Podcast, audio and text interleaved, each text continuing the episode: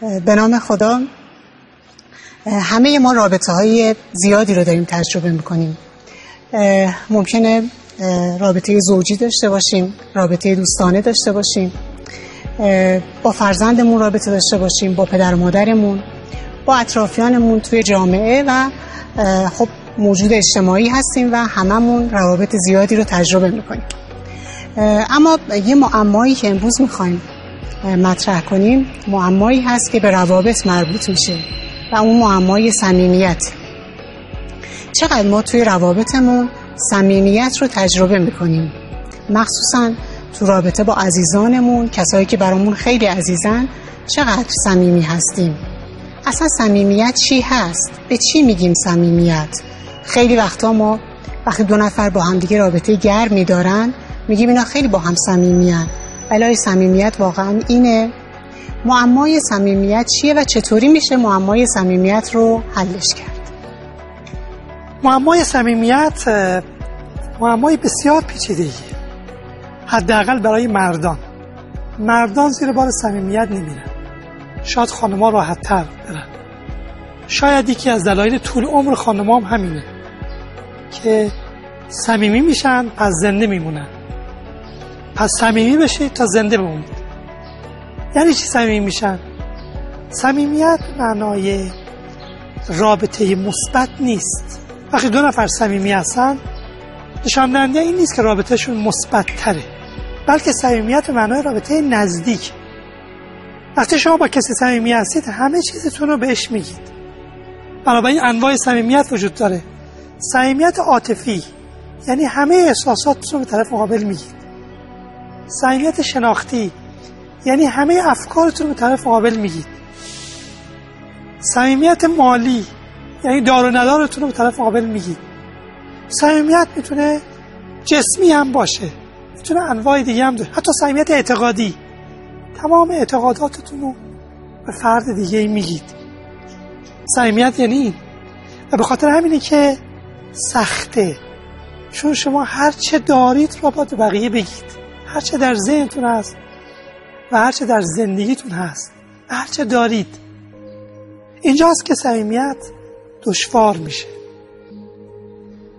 چرا نمی‌تونیم صمیمی بشیم؟ چرا لازمه صمیمی بشیم؟ چون صمیمیت کمک می‌کنه به این که ما سلامت روانی و سلامت جسمانی بهتری داشته باشیم. چرا نمی‌تونیم صمیمی بشیم؟ معمای صمیمیت چیست؟ معمای صمیمیت در دانش صمیمیت دو کلمه است. کلمه اول اعتماد. اعتماد. نه اطمینان. ما ممکنه که به یکدیگر اطمینان داریم. یعنی من مطمئنم که دوست من به من نارو نمی‌زنه. سر من کلا نمی‌ذاره. به من خیانت نمی‌کنه. یه همسری مطمئنه که همسرش اهل خیانت نیست. اهل کلک نیست. اهل دوست نیست. اینجا فرد به همسرش اطمینان داره. ولی اطمینان تضمین کننده صمیمیت نیست. اعتماد تضمین کننده صمیمیت. اعتماد یعنی چی؟ اعتماد یعنی رابطه عاطفی مثبت. اگر من با کسی رابطه عاطفی مثبت داشته باشم و طرف مقابل در رابطه عمدتا منو تایید کنه من بهش چی دارم؟ من بهش اعتماد دارم. رکن اعتماد تاییده.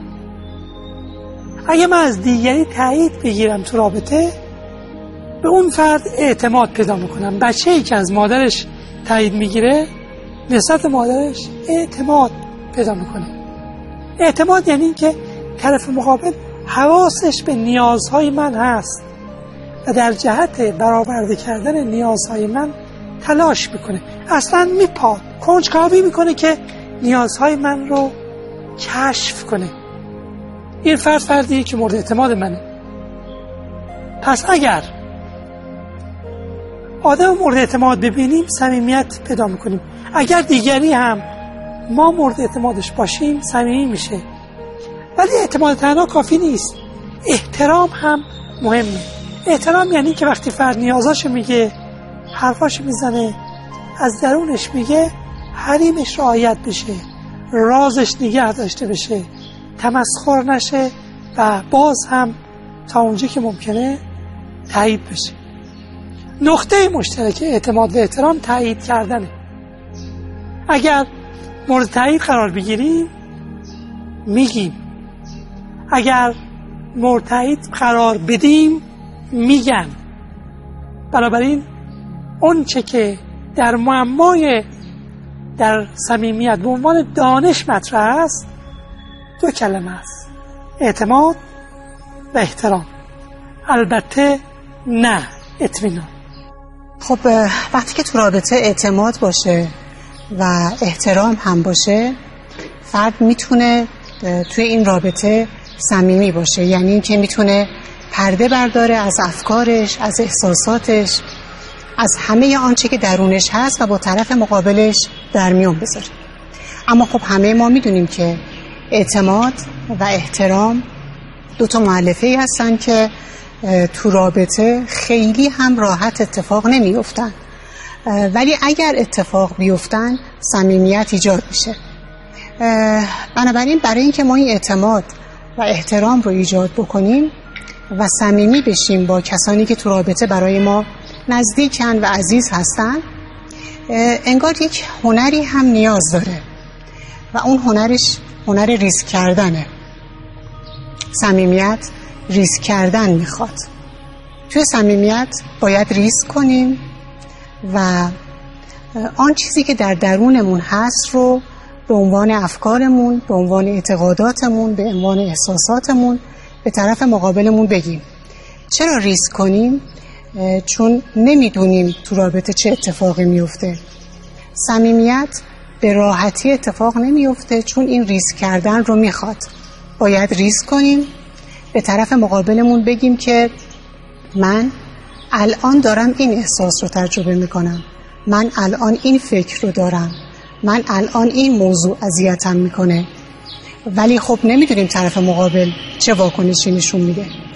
اگر ریسک نکنیم همواره سعی می‌کنیم که افکارمون رو احساساتمون رو و حالا موضوعات دیگه که تو صمیمیت مطرح میشه رو پنهان کنیم و با کسی در میون نذاریم.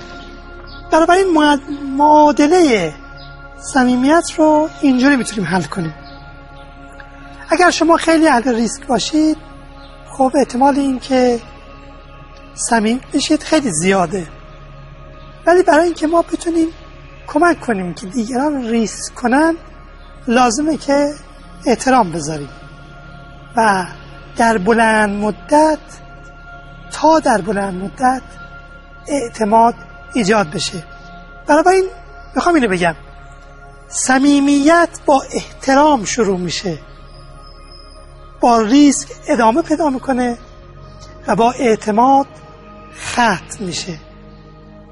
و نکته مهمتر این که تلاش کنیم که به اطرافیانمون کمک کنیم صمیمی بشن. البته خودمون هم صمیمی بشیم چون یکی از ابزارهای سلامت روانی و سلامت اجتماعی صمیمیت. انشاءالله که بتونید صمیمیت رو تجربه کنید.